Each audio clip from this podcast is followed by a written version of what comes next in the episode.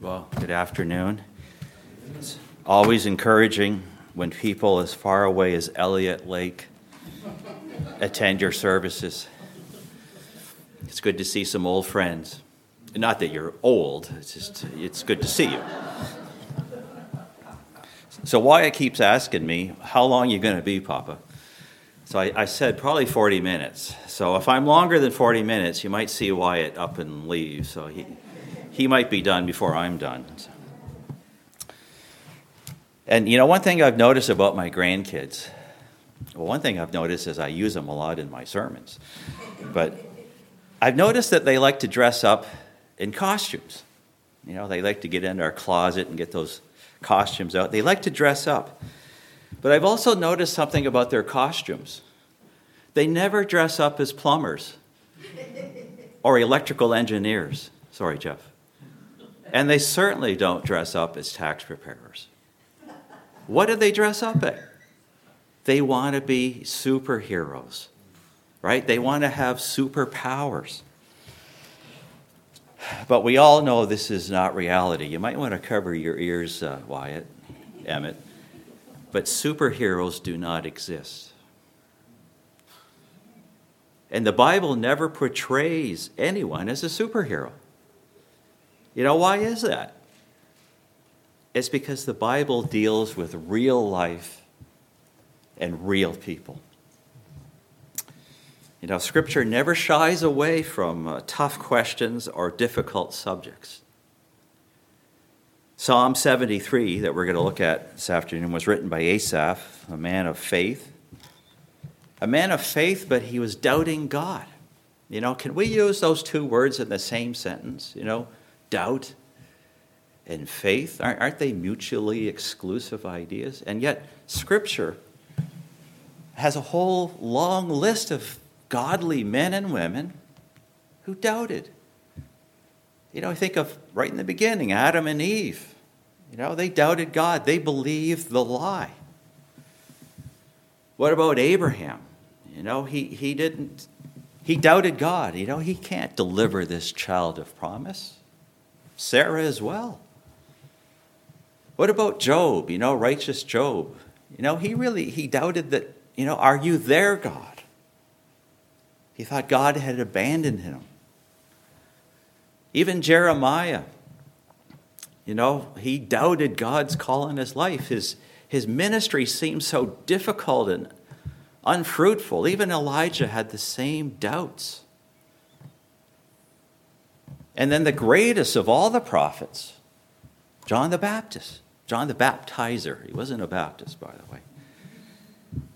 He actually said, Are you the Messiah? He doubted whether Christ was the Messiah? Are you the one? And of course, poor old doubting Thomas, right? He has to wear that label for all church history. How about Habakkuk? He, he doubted. He doubted the holiness of God. You know, how can God use the Babylonians?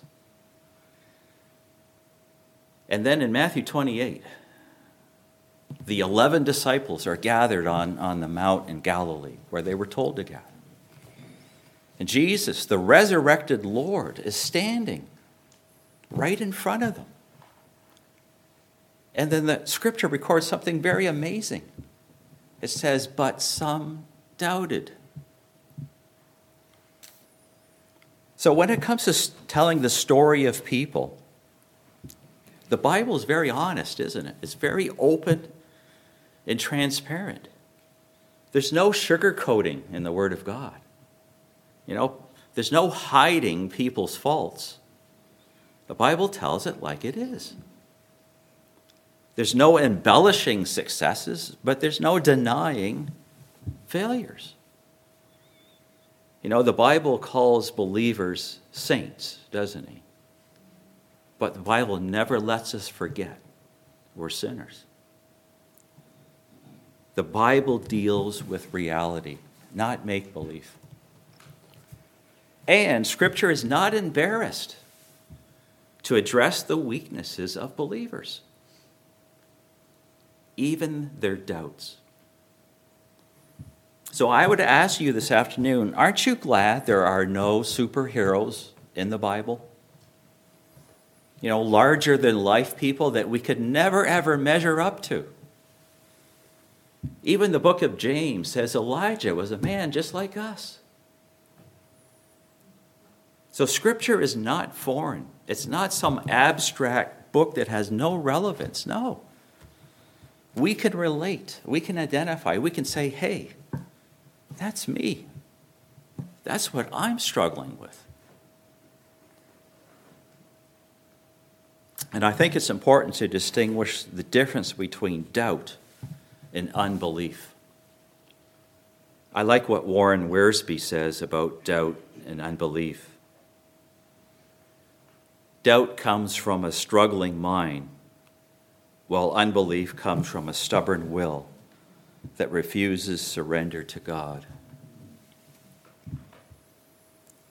I'm glad Todd got all my quotes in there. I gave this message to him last night, I think, really late. Appreciate the ministry back there, guys. Probably the best way to illustrate is two New Testament examples of the difference between doubt and unbelief. The scribes and Pharisees, you remember that group? They're prime examples of unbelief. You know, they asked many questions of Jesus. You know, it's not because they wanted their answers really questioned. You know, they weren't trying to clear up some doubt in their mind. They had a much more sinister motive. They were trying to gather evidence to condemn Jesus.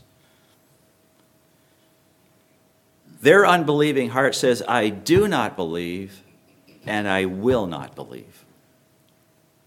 But Nicodemus, who himself was a Pharisee, in John 3, we see him to, coming to Jesus at night. And I believe that here is a man who's honestly struggling with doubt.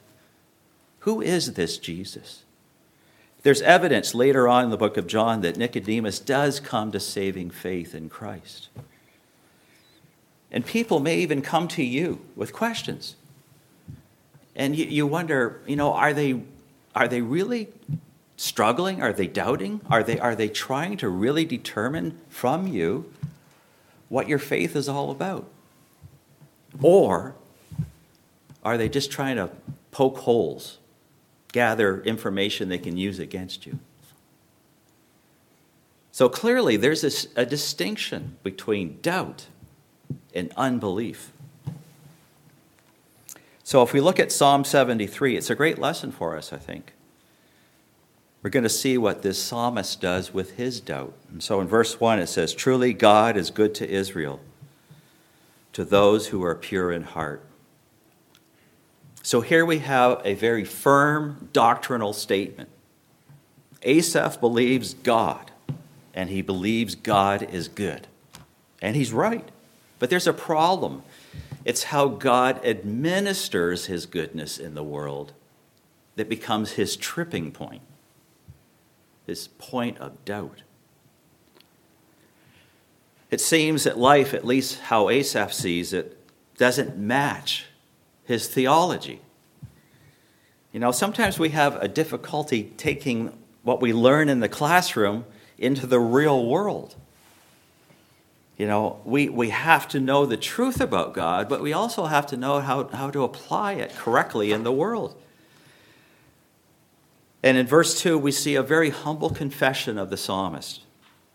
Verse 2 says, But as for me, my feet had almost stumbled, my steps had nearly slipped. This must have been a very difficult verse for him to write. I mean, it's not easy to admit our weaknesses, is it? To expose ourselves, to open up, and people will see our doubt. He states he's about to stumble or slip, and this is obviously not physically, it's spiritually.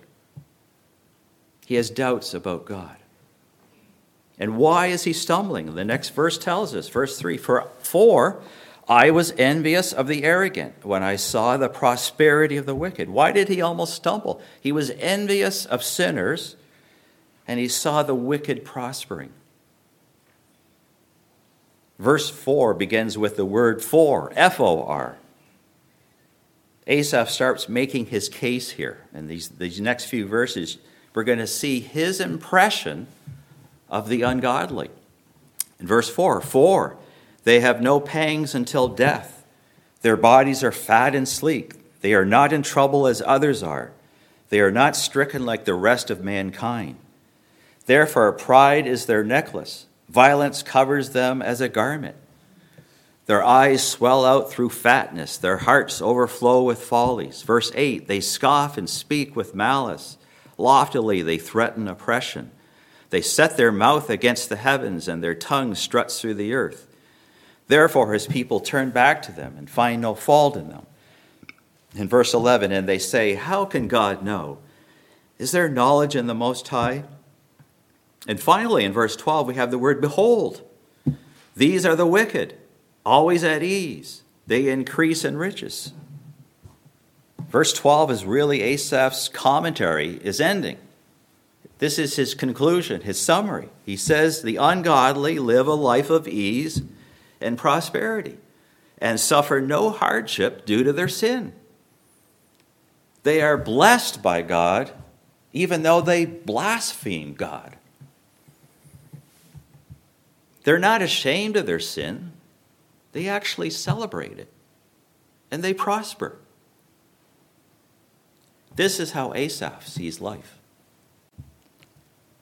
And then in verse 13, all in vain have I kept my heart clean and washed my hands in innocent. So these words, cleansing, washing, the psalmist says that in contrast to the wicked, he is living a godly life. He is serving God. But he says it is in vain. He says there's no benefit. There's no benefit to serving God. Why be faithful? Why not join the ranks of the ungodly? You know, they seem to have it better off. The ungodly are living the good life. And in verse 14, for all the day long I have been stricken and rebuked every morning problems and difficulties have been the life of Asaph. You know, all day, every morning. Sounds like whining, doesn't it? He's doing some complaining here. He says, What do I get for serving God? In verse 15, if I had said, I will speak thus, I would have betrayed the generation of your children. I think, I think this is a very important verse. You know, we need to be very careful how we express our doubts. You know, Asaph didn't go public with this inner turmoil. He didn't post this on social media for all to read. Because less than mature believers may not receive his doubt so well. You know, we don't want to destroy the faith of others because we know that doubt and bitterness and cynicism. These are very infectious, aren't they? But of course, this doesn't mean we should keep all of this bottled up inside us. You know, we do need to seek the counsel of a mature believer, confide in them. And in verse 16, he says, But when I thought how to understand this, it seemed to me a wearisome task. What was it that Asaph was trying to understand? He was trying to reconcile what he saw. He saw the wicked prospering and the righteous suffering.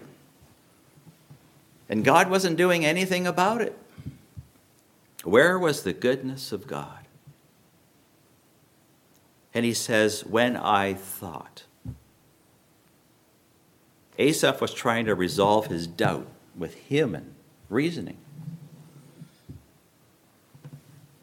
you know, Asaph thought, you know, God, you're not acting correctly. You're not acting according to my theology. Because in Asaph's theology, a good God would reward the godly and punish the wicked.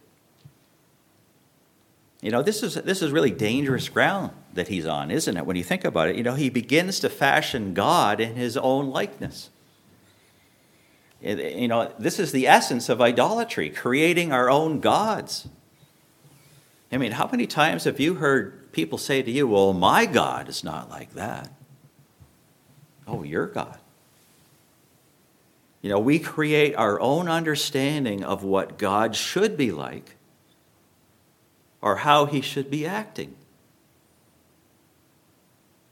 And then we come to the turning point. I hope you see this. This is the turning point in the whole psalm, verse 17. Until I went into the sanctuary of God, then I discerned their end. So doubt prompts a response. It will either send us away from God or to God. And Asaph chose the right path to God. He went into the sanctuary of God. I think this is a euphemism for seeking God.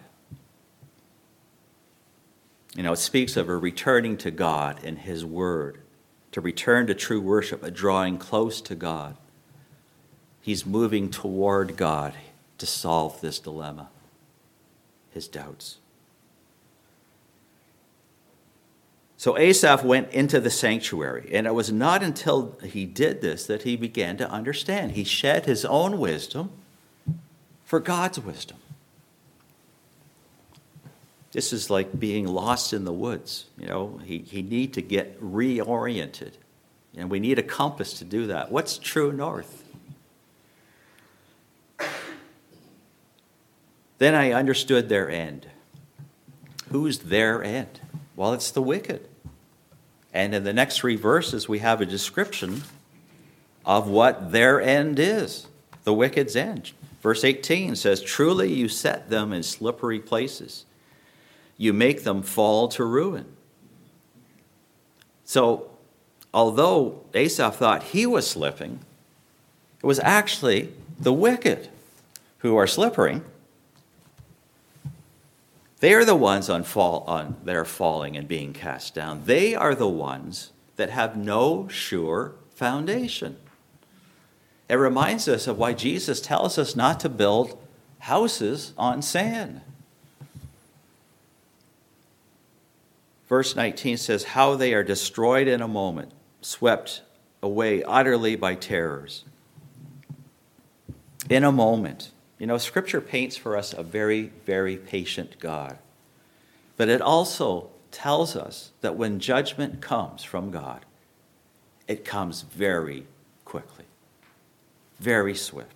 Even verse 20 like a dream when one awakes. O oh Lord, when you rouse yourself, you despise them as phantoms. Dreams end abruptly. And this further develops the idea that God acts quickly in judgment. In verses 21 and 22 When my soul was embittered, when I was pricked in heart, I was brutish and ignorant. I was like a beast toward you. After the psalmist goes into the sanctuary, he begins to see his own heart. This is what happens when we, when we go to God. We see God, but we also see us very clearly. How foolish and ignorant his thinking was. He was thinking like a beast. You know, that's the lowest form of thinking possible, very instinctive. Asaph thought the problem originated with God. You know, God was not acting according to his standards. There was a problem that needed fixing. You know, when our car is broken down, say it won't start, we have it towed to the mechanic, he'll start diagnosing with what we call troubleshooting. You know, you test the battery, you test the starter. You know, through this process of elimination, we, we come to realize what the source of the problem is. But when it comes to spiritual troubleshooting, I can tell you this the problem is never going to originate with God. Our thinking is not right, the problem is with us. And in verse 23, nevertheless, I am continually with you. You hold my right hand. Nevertheless.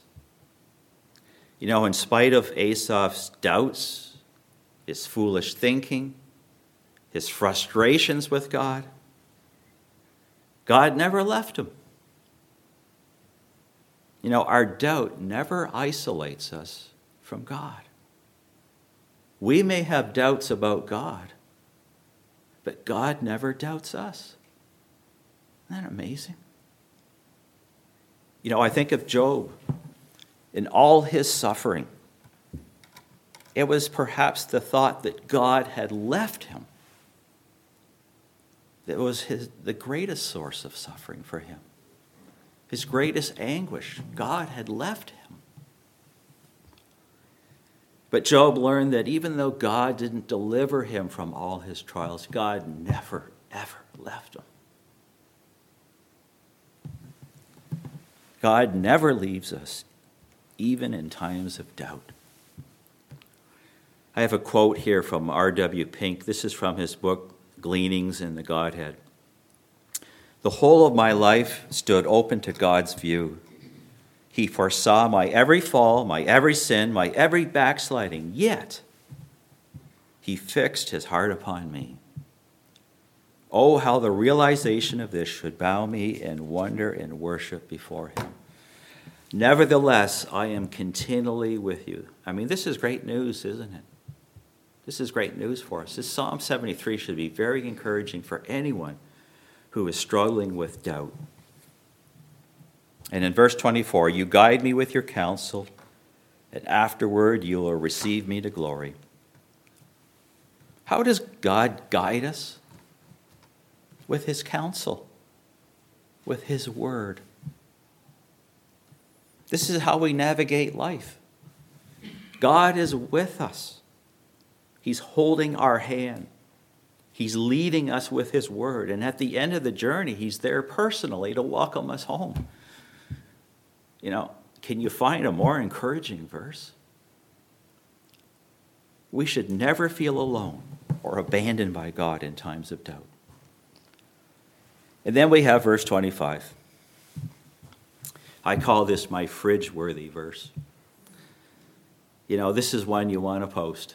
This is the one that you want to frame and hang. You want to have it in your house because it is so beautiful, isn't it? Verse 25 Whom have I in heaven but you? And there is nothing on earth that I desire beside you. Wow. So here is a trade that Asaph is not willing to make. He will take God above everything else because he's really taking inventory here. What do I have? Instead of focusing on what he doesn't have, you know, earthly riches and comfort, he considers what he does have. He has God. He has the greatest possession you could ever have. Reminds me of that hymn we sing, Precious Name. This, this verse here hope of heaven, or hope of earth and joy of heaven. And in verse 26, my flesh and my heart may fail, but God is the strength of my heart and my portion forever. This idea of uh, this word portion here has the idea of inheritance. And according to Matthew 6, earthly inheritances get rusty and moth eaten, if not stolen first. But God's inheritance is certain and eternal. Verse 27 For behold, those who are far from you shall perish. You put an end to everyone who was unfaithful to you. So here the psalmist is reminded of the fate of the wicked. You know, he should have been mourning over their sin, not envying their success. I like what Matthew Henry says here. Even in the height of their prosperity, they were rather to be pitied than envied, for they were but ripening for ruin. And the last verse But for me it is good to be near God. I have made the Lord God my refuge, that I may tell of all your works. You see, in these last verses in this psalm, there's a strong emphasis on fellowship, a nearness, a closeness to God. God is continually with him, guiding him, holding his hand, receiving him. We see a change here in the psalmist, don't we? Then finally he says that I may tell of your works. You know, Asaph goes from one who doubts God to now one who is praising God. It's, it's, it's quite a transformation, isn't it? So, why did Asaph doubt God's goodness? I'm going to list a few reasons here. They're not exhaustive. But first of all, Asaph had a faulty understanding of God's goodness. You know, he says, if God was truly good, I would be healthy and wealthy. You know, Asaph thought that God administered his goodness through financial prosperity and an easy life. I think he had listened to one too many sermons from Joel Osteen. You know, Scripture does have a lot to say about money. You know, and, and many of the references in Scripture have this red flag around them, this warning. Uh, those of you who are older, I didn't say old, older, uh, or at least as old as me. You may remember a show from the 1960s called Lost in Space. it was about the adventures of this family going through space. And if you remember back in the days of black and white, you know, special effects then were really, really lame. You know, this family had this crazy robot. It looked like a, a shop vac with uh, magnets for arms, you know. And every time there was danger, he would come out and he'd light up and his arms would flail and he'd say, Warning, warning. Remember that? Warning, Will Robinson. Well, that's the feel I get when I read about money and wealth mentioned in Scripture. There always seems to be a warning around it. You know, it, money tends to draw us away from God, not closer. Jesus said how hard it was for the rich to enter the kingdom of God. You couldn't serve both God and money. And of course, it's the love of money, it's the root of all evil. It can lead to pride and self dependence, arrogance. So maybe not having wealth was the best thing for Asaph. Maybe it was actually God being good to him. But the psalmist never considered that option.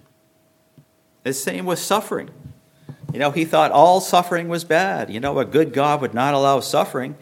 Yet we know from scriptures that suffering tends to draw us closer to God. It humbles us, it makes us dependent, it makes us uh, uh, trusting. You know, Paul's thorn in the flesh. It was given him to him to keep him humble. You know, pride could have destroyed Paul's ministry. So Asaph's thinking here is very childlike, isn't it? We think we know what's best for us.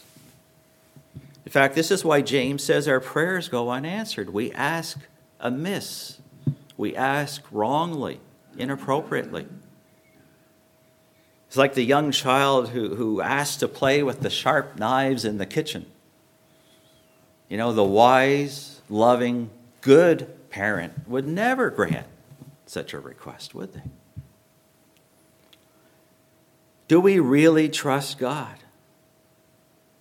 Do we believe He always acts in our best interest? Is God good? You know, the original temptation in Eden, it was designed to promote doubt. Oh, you can't eat of all the trees, can you? What about that tree in the middle? Why can't you eat that one? Or eat of it? You know, is God withholding something good from you? Is God truly good? And here Asaph thinks God is not good because he's withholding wealth from him. So he, he had a faulty definition of God's goodness. He also believed he deserved God's goodness. Asaph felt that due to his service to God, that God owed him something. He deserved it. You know, once our thinking goes down this path of entitlement, we will never understand the goodness of God. The psalmist says, God, give me what I deserve. Wow. That's a dangerous request, isn't it? Do we understand what we're asking when we say that? God, give me what I deserve? You know what we truly deserve from God? I, you know, and I believe this, this is the fundamental issue. This is the root of the problem. Why people, believers and unbelievers, struggle with the goodness of God. God should be good to them. God should bless them because they're really not that bad. They deserve it. We see in Psalm 73 there's some what we call dominant pronouns. It begins with they. He says, They have no pangs until death. They are not in trouble. They scoff. They being the wicked. And then it switches to the, the pronoun I, I being Asaph. I have kept my heart clean. I have been stricken. You know, we see this contrast between the two that the psalmist sets up. It has the feel of the Pharisee looking down with contempt on the publican.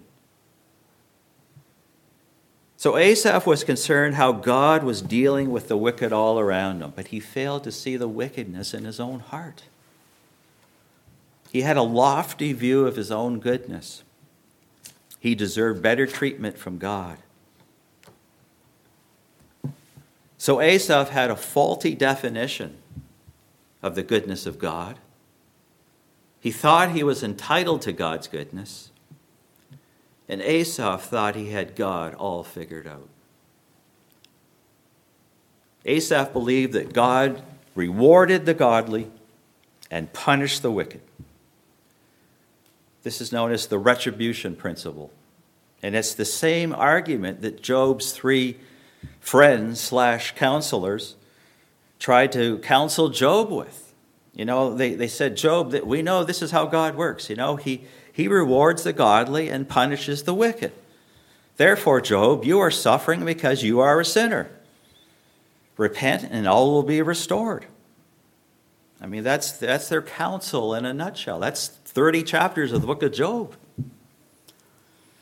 Their theology did not allow for any other explanation for Job's suffering.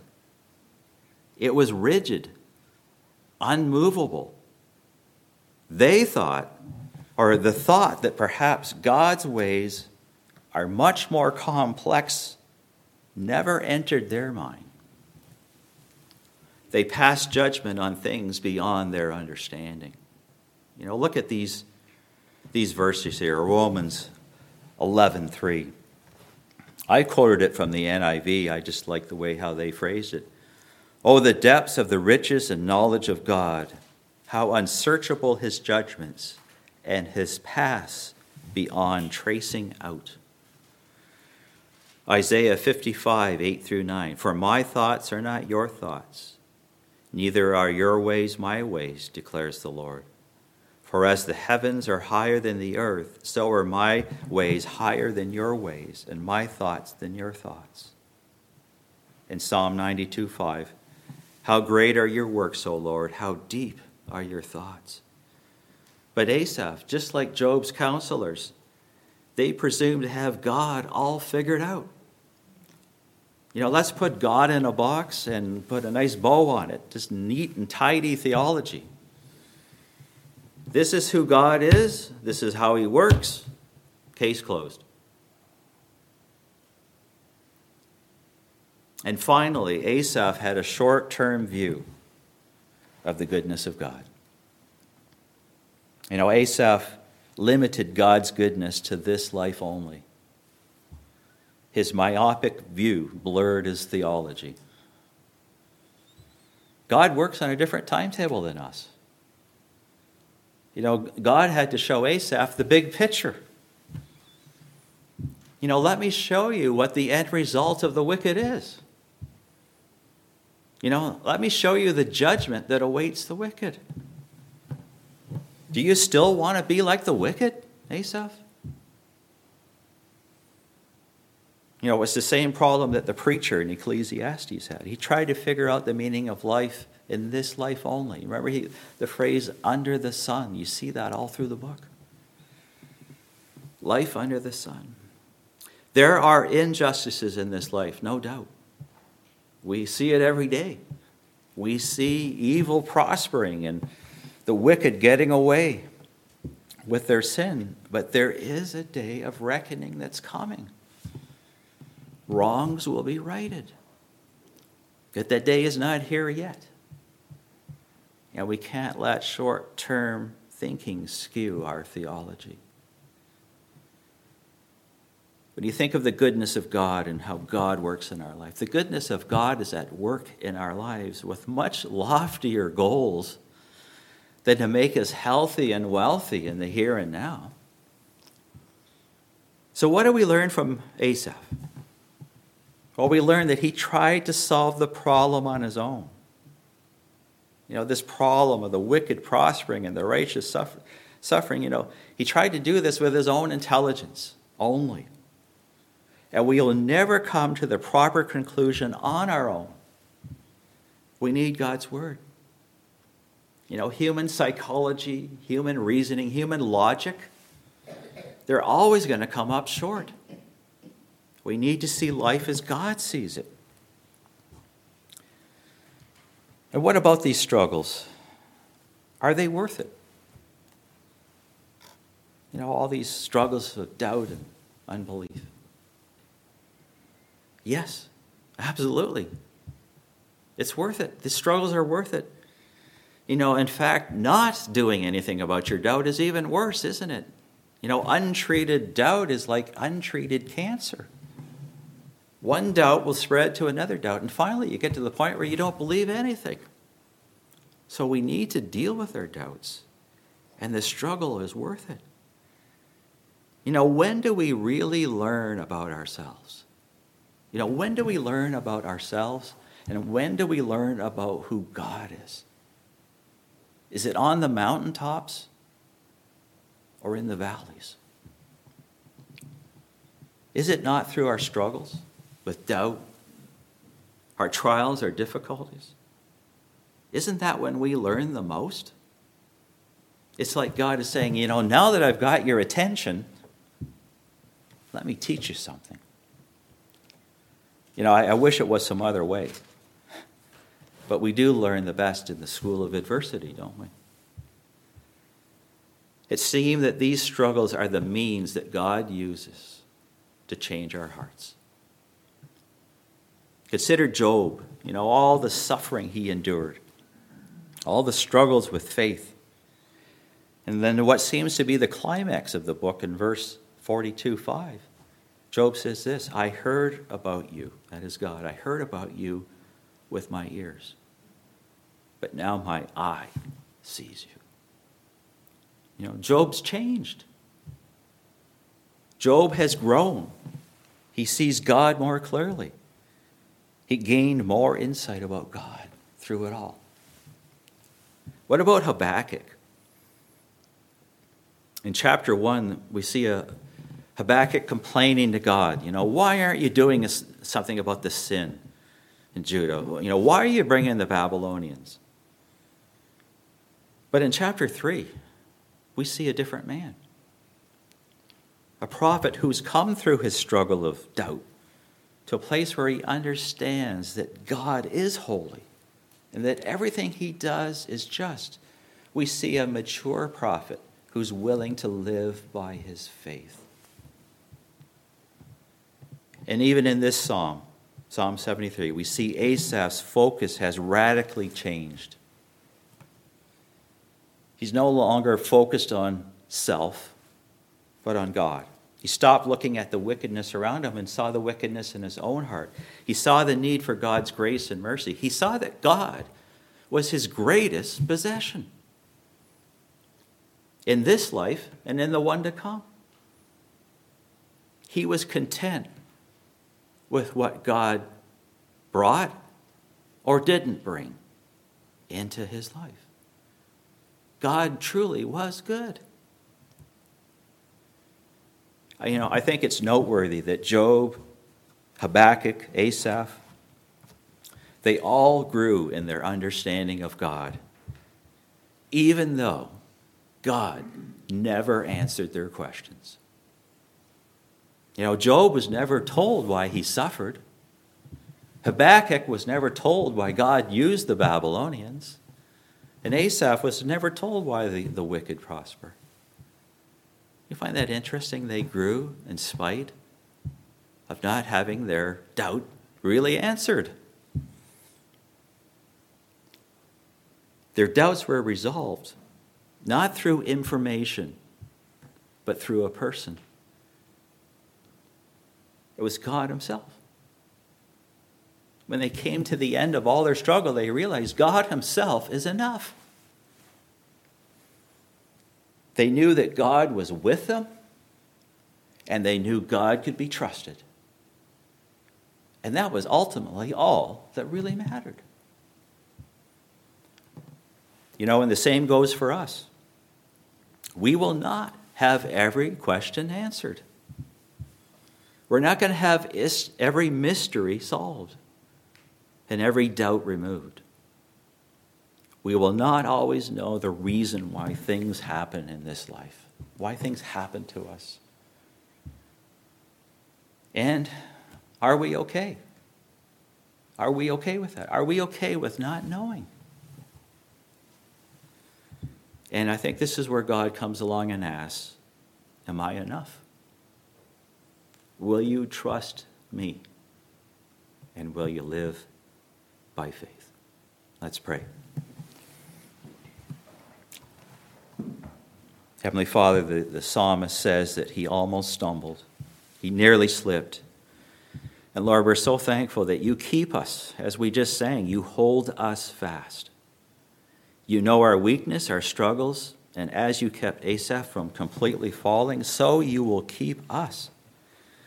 As you prayed that Peter may not be sifted by Satan, so too you will intercede for us. Lord, that is such an encouragement to know that you are for us, that you are with us. And Lord, I pray that this song would be a reminder this afternoon, maybe an encouragement, maybe a challenge. We see here the psalmist who struggled with your goodness. We see a godly man that took his eyes off you.